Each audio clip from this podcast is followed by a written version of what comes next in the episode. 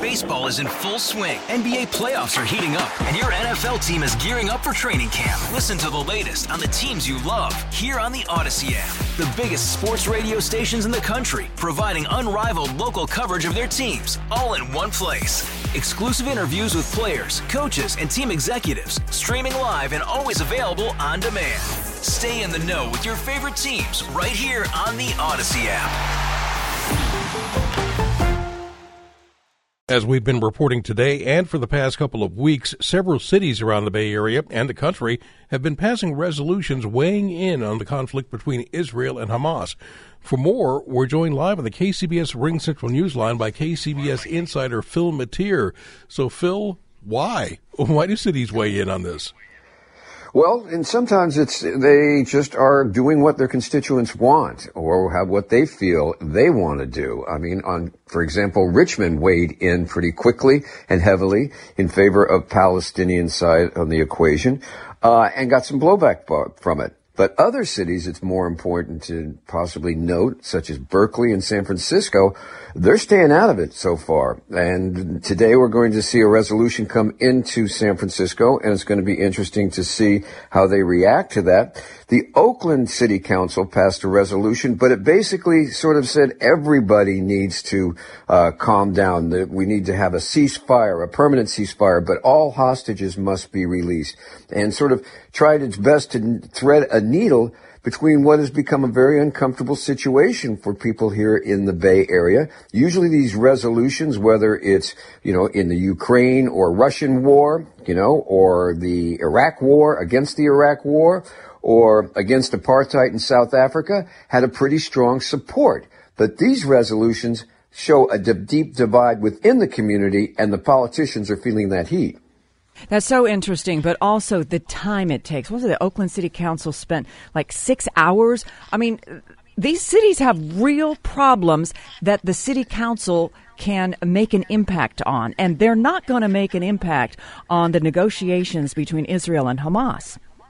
No, they aren't. And they weren't going to have an impact necessarily on the Iraqi war or the Ukraine Russian war or South Africa. Although in then time and as these things sort of gain momentum around the country, they do have an impact, if not on the overall outcome, at least on the sort of the, the debate and the discussion here in the United States. You know, you're absolutely right. Uh, the, someone like I was talking with San Francisco Supervisor uh, President Aaron Peskin. He said we've got a load of issues here in San Francisco in the Bay Area: homelessness, fentanyl, like you said, crime that we've got to take care of, and nobody's really interested in what we think about some international incident that's going on halfway across the world. But it's also a, a, a real, real politic thing here. And that is that it's a divided board at the, at the board of supervisors, what to do and what not to do. And they, uh, don't necessarily like the idea of even having to give up the time to talk about it. And plus, what also has happened here is that what happens is you have the resolution introduced. That's what's going to happen today, possibly at the Board of Supervisors. And then they're going to open it up for public comment. And it's going to be hours, as you point yes. out, of public comment coming in.